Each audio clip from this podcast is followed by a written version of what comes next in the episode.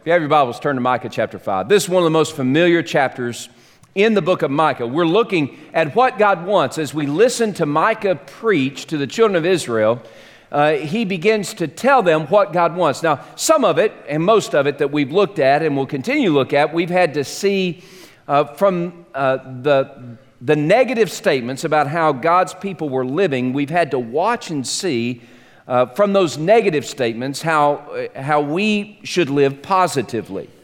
Uh, so we've, we've taken some of the negative things that, that God had to say to his people, and we've had to twist, uh, flip it a little bit to see the positive statement of how we're supposed to live. So we've seen that God wants us to trust him, uh, and, uh, and, and we, we need to trust him with all that we are. Even when the big bad wolf comes knocking at the door, we can trust him. God wants us to trust him. Uh, last week we looked and, and uh, we saw that, that God, um, I've forgotten what, God wants us to, uh, uh, to represent Him well in the world. He, he wants us to represent Him well in the world in which we live. And, and, and, and, and to do that every single day, to represent Him well every single day. Today, uh, we don't have to look at a negative because Micah chapter 5 is pretty much all positive. And, and that's good news for us because uh, Micah chapter 6 is not so much. But, but, but we, this is the longest section in all of Micah's preaching that, that tells us about uh, some positive statements that what God wants. Um, and, and I'll just give it to you. What God wants, God wants to give us peace. Uh, that's what God wants. Um, and I've got to tell you, I like that. God wants to give. I could stop right there. I, I, could say, I could say God wants to give and stop right there. But, but here we see that God wants to give us peace. God wants to give us peace. And, and boy, the children of Israel needed peace in that moment. When Micah began to preach, I want you to understand the context. Look at verse 1. It says, uh, it, Micah says, now, now gather your troops, O daughter of Zion. The siege is at your door, and the rod is already stricken the judge of Israel in the face and, or on the cheek. And the picture there is the big bad wolf, that foreign army from Assyria, has come and it's laid siege to Jerusalem. In 722 BC, uh, that foreign army wiped out the northern kingdom of Israel with its capital city of Samaria. Because of their rebellion against God, because they refused to bend to the will of God, and because they refused to trust Him, and because they refused to re- represent Him well, uh, God allowed that Assyrian army to take them over and, and kaput. Uh, the northern kingdom is gone. Now, in 701 BC, uh, 21 years later, uh, this foreign power is at the door of Jerusalem, at the gates, and it doesn't look like there's any human help for them. And in the midst of that kind of drama, in the midst of that kind of fear and uncertainty, Micah delivers this great promise a promise of peace. This peace comes through Jesus Christ, the ruler. The ruler. And, and if you look in Micah chapter 5, look at verse 5. Verse 5 says, And this one, talking about the Messiah who was born in Bethlehem Ephrathah. Verse 2. The, this Messiah who is born, this ruler who is born, verse 5 says, And this one shall be our peace. This, one, this is the one who gives us peace. Now, that term for peace is shalom. And shalom is more than just the, the temporary moments of, of, of, of, conflict out of the way. Shalom is, is security in life, no matter the circumstances we face. Shalom is, is, is, uh, is, is uh, power in life, regardless of how weak we feel. Uh, shalom is fullness of life, a satisfied life, regardless of how, how, how empty our coffers are. It, it, it, is, it is a strong life and a nourished life. It is, a, it is a, a whole life without any missing pieces. It is and it is well with my soul no matter how many storms are raging around me kind of life. And that's that's what God wants to give us. And the reason we know He wants to give us is it, it's not just a, a Christmas story. And this God wanting to give us peace is written in the very fabric of human history and God's story for all of humanity. That God desires to deliver peace. From the very beginning of time all the way to the end of the time, end of time, God has written into the fabric of that story. He desires to give peace, and that peace is found through Christ.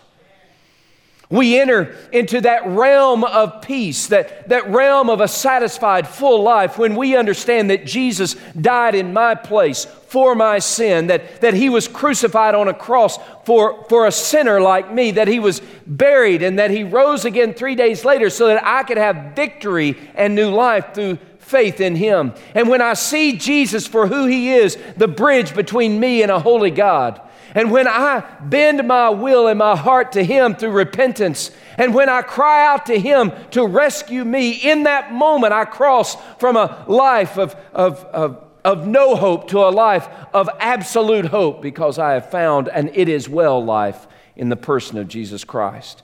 All the emptiness in my life disappears and is filled up with the person of Christ. I am rescued. I am made whole. I have shalom. And that's how it begins. And that's good news. But here's the problem as followers of Christ, so many of us live moment by moment without peace, without an it is well with my soul perspective or experience. Our reality is far different than our profession or our confession doesn't make us any less rescued by God's grace. It just means that there's some disconnect between being a follower of Christ and living in peace every single day. And I think that's what M- Micah gets at here in Micah chapter 5. He's talking to the people of God, and, and he describes for them a ruler who would deliver peace. Now, in the next few moments, I'm going to give you three points, but this is a four point message. The first three points just tell us why and how Jesus gives his followers peace. But the real point, the real carry home with you kind of perspective comes with point four. That, that last point. So before we get to the point number four, let's walk through this passage and see how Jesus gives us peace. God wants to give us peace. That's why He sent Jesus. And Jesus is the one who gives us peace, not just a distant peace when we get to heaven, but a peace in the here and now, a peace that connects us to an it is well with my soul everyday experience in spite of. In spite of in spite of my pain, in spite of my, my sorrow, in spite of my circumstances, in spite of the storm, in spite of the chaos, in spite of the confusion, I can have peace today on Monday morning when it seems like peace is far, far away. I can have peace. I can have peace when things seem to be working well, and I can have peace when things aren't working so well. How does that happen? That's the way it's supposed to happen for us as followers of Christ. Now, I, I know it's going to seem simplistic, and I realize that, and all of us, all of us have those moments and seasons in our life where, where um, there, there, there is so much disconnected from peace inside of us that, that it's not as simple as Jesus is my peace. I understand that, but that, that is the starting point. There will be no peace in your everyday experience until you look to Jesus as your peace in everyday experience. 24 7, 365. Here we go. Jesus is our peace. How? Well, first of all, Jesus is our peace because Jesus gives us perfect direction. He leads us perfectly. This is verse 2, and, and verse 2 is the Bethlehem Ephrathah. Now, I got to tell you, I just love saying Ephrathah. Ephrathah. And I'm not even going to let you say it. Uh, oh, Bethlehem, but now, Bethlehem Ephrathah. Though you are little among the thousands of Judah, yet out of you, here it is, out of you shall come forth to me the one to be ruler in Israel, whose goings forth are from of old, from everlasting. Now, just stop right there. Oh, and, and you can look down in verse 4 at the very end. It says, uh, For now he shall be great to the ends of the earth. And then verse 5, and this one shall be our peace. All right, so, so what's he talking about here? Well, he's saying that Jesus is going to be born in Bethlehem, O little town. But the one that is going to be born is the ruler of Israel, the ruler of God's people. And his goings on or goings forth have been from of old, from everlasting.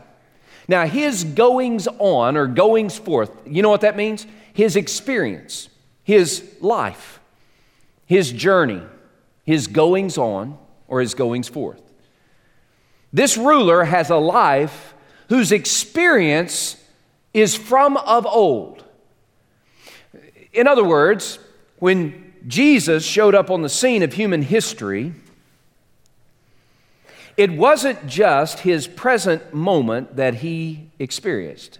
It wasn't just that he understood what Palestine was like in 4 BC or 5 BC when he was born. Now, Jesus, Jesus has always had experience from here, from the present moment, here and now, all the way to the beginning of human history. The idea of from of old, there in verse 2, is the picture that Jesus understands perfectly the context, the, the, the, situation, the circumstances of humanity from the present moment all the way back to the very beginning of time. For Israel, it meant that Jesus understood, this ruler understood exactly what was going on with the people of God from the moment of their experience all the way back to the very beginning of time. And for you and me, get what this means. It means that Jesus understands you and the context in which you live and the history of your life.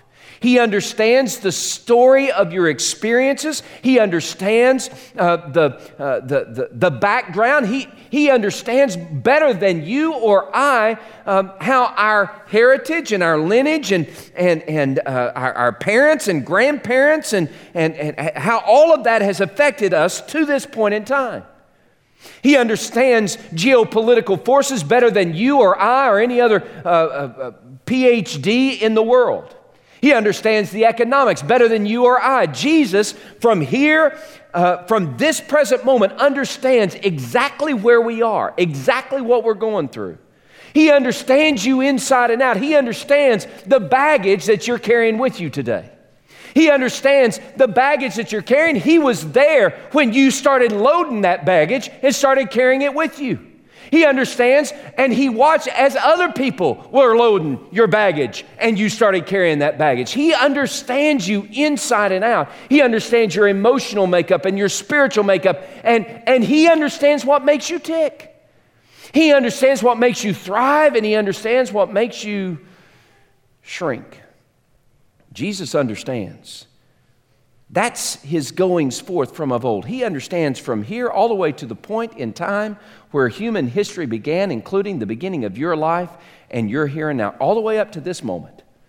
Jesus gets you perfectly. And he gets the times and understands perfectly and intimately what's, what this context is all about. All right, so Jesus gets it. But more than that, his goings forth are of old from everlasting. Now, that, that phrase, from everlasting, the Hebrew term there is olam, O L A M, short A, long O. Olam, and, and it means eternity, but it doesn't mean eternity past. It also means eternity future.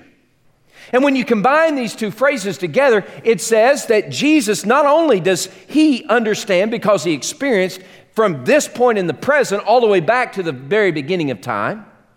But Jesus also understands perfectly from this point in time all the way to the end of time itself because he's experienced it.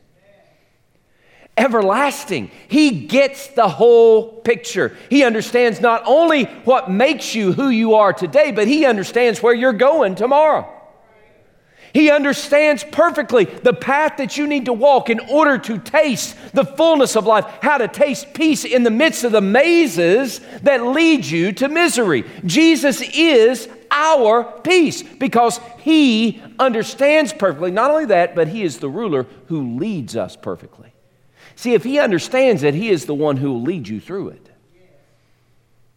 He's the one that gives you perfect direction in the midst of these mazes and the chaos and the confusion. Jesus is the one. He's the one that you turn to. And even though the storm is raging, if you follow him, then you will have peace. Everything around you may scream terror, but you're screaming trust because you're walking in the path that he has mapped. But can I tell you, even though Jesus is the ruler, that leads me perfectly, I still lack peace. You know why I lack peace? I lack peace because I don't follow Him. I don't follow Him. I lack peace in my life because, for whatever reason, I decide that I know better than He does, or that what He has to say isn't relevant for my here and now or that he really doesn't understand what I'm going through, or he doesn't get me. And anytime, as a follower of Jesus, I'm talking about us as followers of Christ, anytime as followers of Christ we start down that road of Jesus doesn't get it, is the moment that we forfeit it peace. Oh, he gets it all right. The question is not, does Jesus lead us perfectly? That's yes. The question is, am I following his perfect leadership?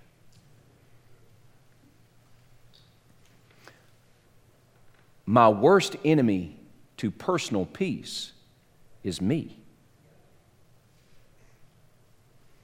Jesus leads us perfectly. Secondly, Jesus nourishes us completely. He nourishes us completely. I, I, get carried away in this one, okay? So I'm going to try to not get carried away, but I probably will, so just hold on. This is, this is uh, of all the points, this is my favorite. Just, just so you know, this is my favorite. Look at verse 4. Micah chapter 5, verse 4. And he shall stand and feed his flock in the strength of the Lord, in the majesty of the name of the Lord his God, and they shall abide. For now he shall be great to the ends of the earth. This one shall be our peace. Oh, what's, what's he talking about? Well, the picture here is uh, let's go back to Bethlehem Ephrathah, just so I can say it again. Go back to Bethlehem Ephrathah again. And see, Jesus was born in Bethlehem. Now, now, certainly we make much of Bethlehem Ephrathah being a small little town out of which this great ruler is birthed. The same thing held true to David, uh, born in Bethlehem, but, but became the great king of Israel. So, so we understand that there is something in, in the text, something powerful about God taking something out of such modest origin and making greatness out of it. Oh, little town of Bethlehem. That's the song, right? And so that's one aspect of it, but the very name of Bethlehem gives us insight into how Jesus provides us peace. Bethlehem, two words in the Hebrew language house, bet, bread, lechem. House of bread. Bread being the symbol and the picture of satisfaction and, and nourishment in the ancient Near East. Bread being the very, very symbol and picture of what it takes to, to have a satisfied life. Here, Jesus is born in the house of bread. Why? Because he literally is the bread from heaven. In John chapter 6, we see that Jesus is the bread from heaven. He had fed the multitudes uh, with, uh, with five loaves and a couple of fish, and and they were following him and they wanted more bread. And, and Jesus said, Moses gave you bread from heaven, uh, gave you manna from heaven, but I am the bread of heaven. He said, Whoever believes in me will never hunger and never thirst again. They will be satisfied. That's Jesus. So when we feast on Jesus every day, we will be nourished in our heart, in our mind, in our body, in our soul. We have peace because Jesus stands and feeds his flock. So it's not merely the picture of Jesus being the bread from heaven, but also Jesus being the good shepherd who leads us to the still waters and, and into the green pastures, who literally restores our soul. This is Jesus who takes us and, and, and nourishes us completely feeding us exactly what we need at exactly the right time. Now, I know that all of us have emotions and, and we have scars and we have struggles that are so deep and so strong and so powerful and so permeating in our life. I understand that. And so I, I know that, that many of us need, need uh, extra help. Now, all of us I would recommend go see a counselor every now and then. I'm telling you, it's good. It's good for the soul. It's good for me. I like it. But, but and so for, for those extra deep scars, I need a professional who can help me navigate through some of the ugliness that I've got on the inside of me and some of the baggage that I've been carrying around. But I can tell you this without equivocation that the place to begin that journey is with Jesus. Every morning that you wake up, He is the one who will nourish your emotions and nourish your soul. But you've got to run into His arms and rest in His lap and find the nourishment He provides. Jesus sets the table every single day for you and me that will feed us completely. But the problem is, we don't eat. The problem is, we get tired of the broccoli he's serving and we decide we're going to fix our own dish. We decide that, that Jesus doesn't know enough, or he doesn't get us, or he doesn't understand the pain I'm in. And so we start pursuing a different path to nourish our soul, and we start becoming malnourished in our spirit because we are not feeding on Jesus. We're not running to him, we're not resting in his lap. We're taking some other course and ta- taking some other uh, meal and digested it, said, This is the way I'm going to find peace. This is the way I'm going to be satisfied in life. See, I, I know that for me, the most malnourished I've been emotionally and spiritually. The most malnourished I've been is when I decided I was going to feast on some other plate than what Jesus offered is when I'm going to cook my own meal and eat at my own table while Jesus has set the banquet feast of himself before me. Where I decide I know better than Jesus.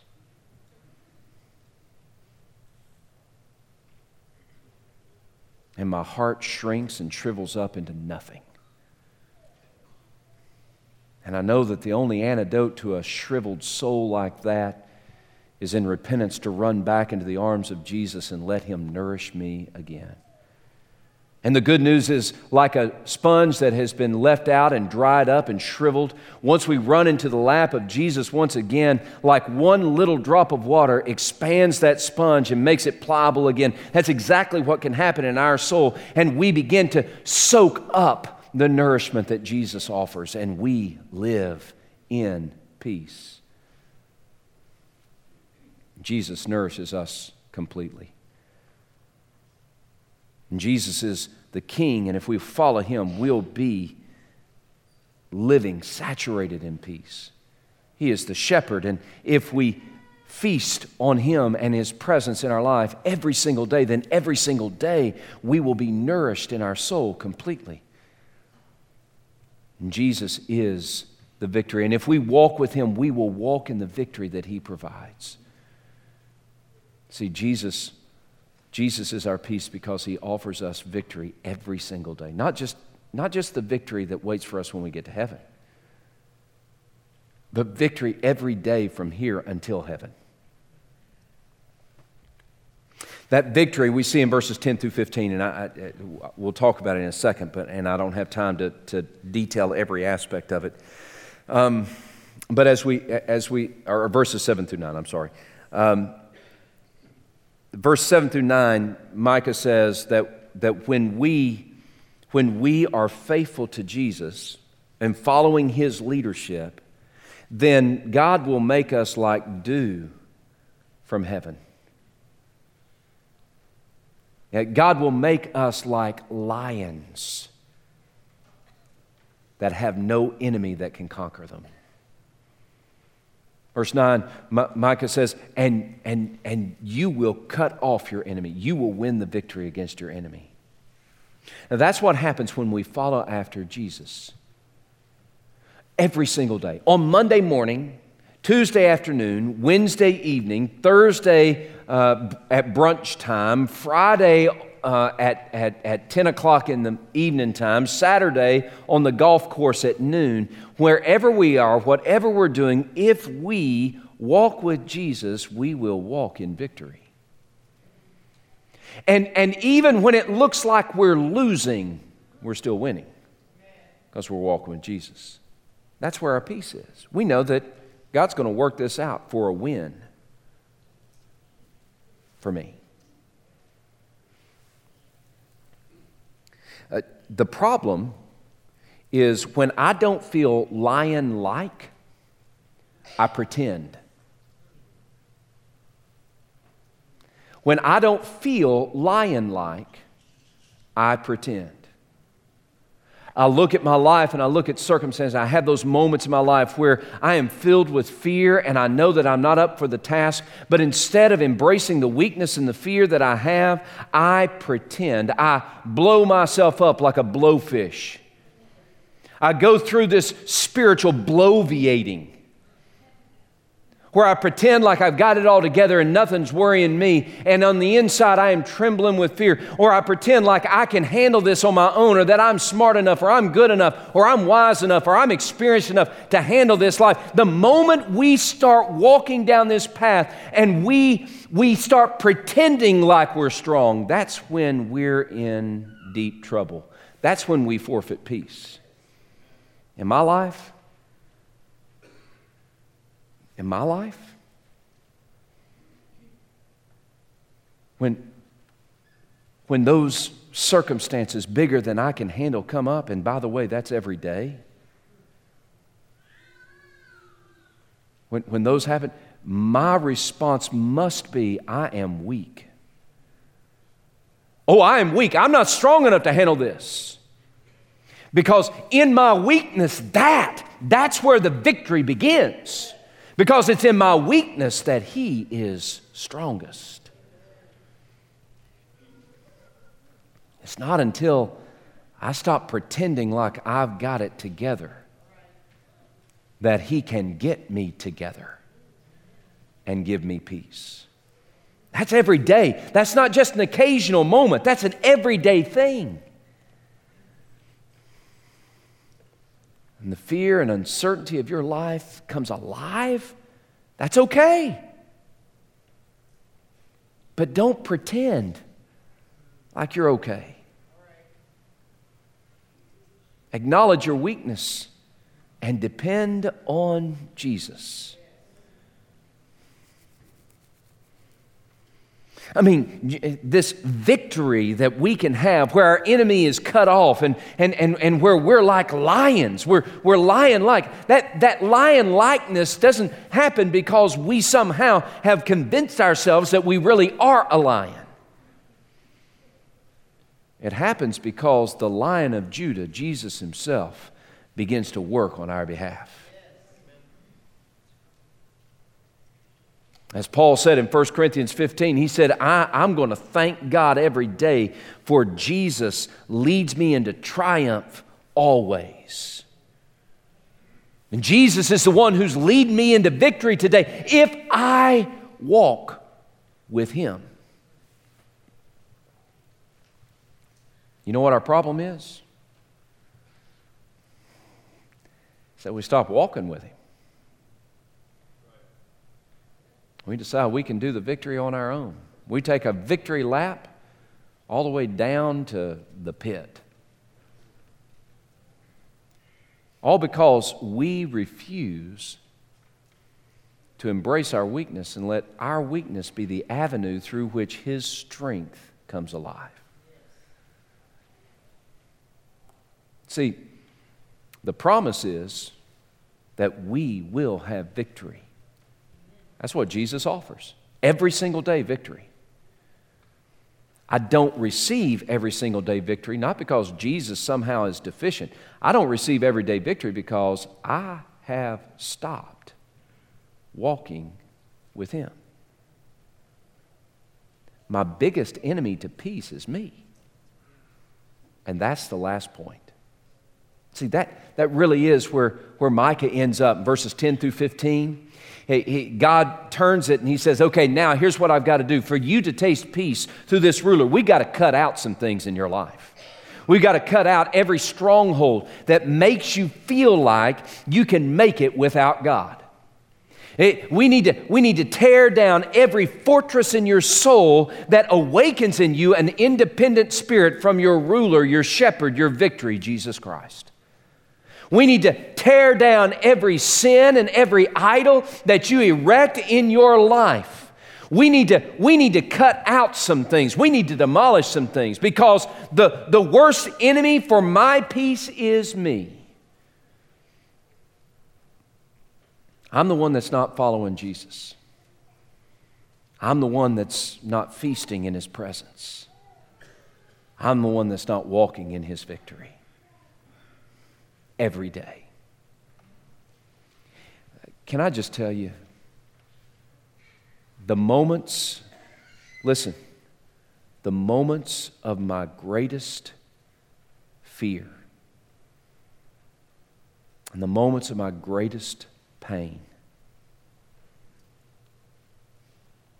created by moments of my greatest rebellions,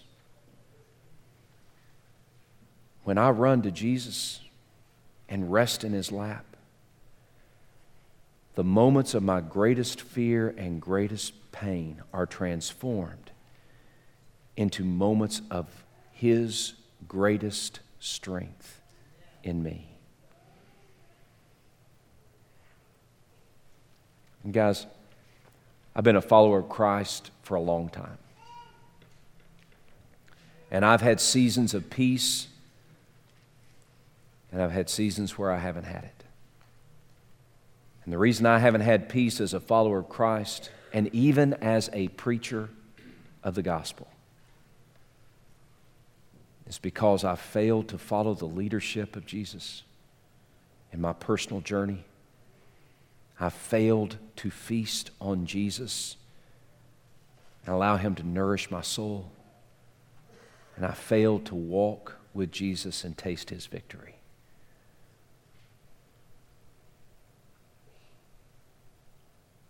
But remember, God wants to give us peace. And so today might be a day of great turnaround for you, a day where everything changes, a day where you run into the arms of Jesus and you find peace. What does God want? God wants to give us peace. When does He want to give it? He already has. His name is Jesus. Now, will you take hold of it?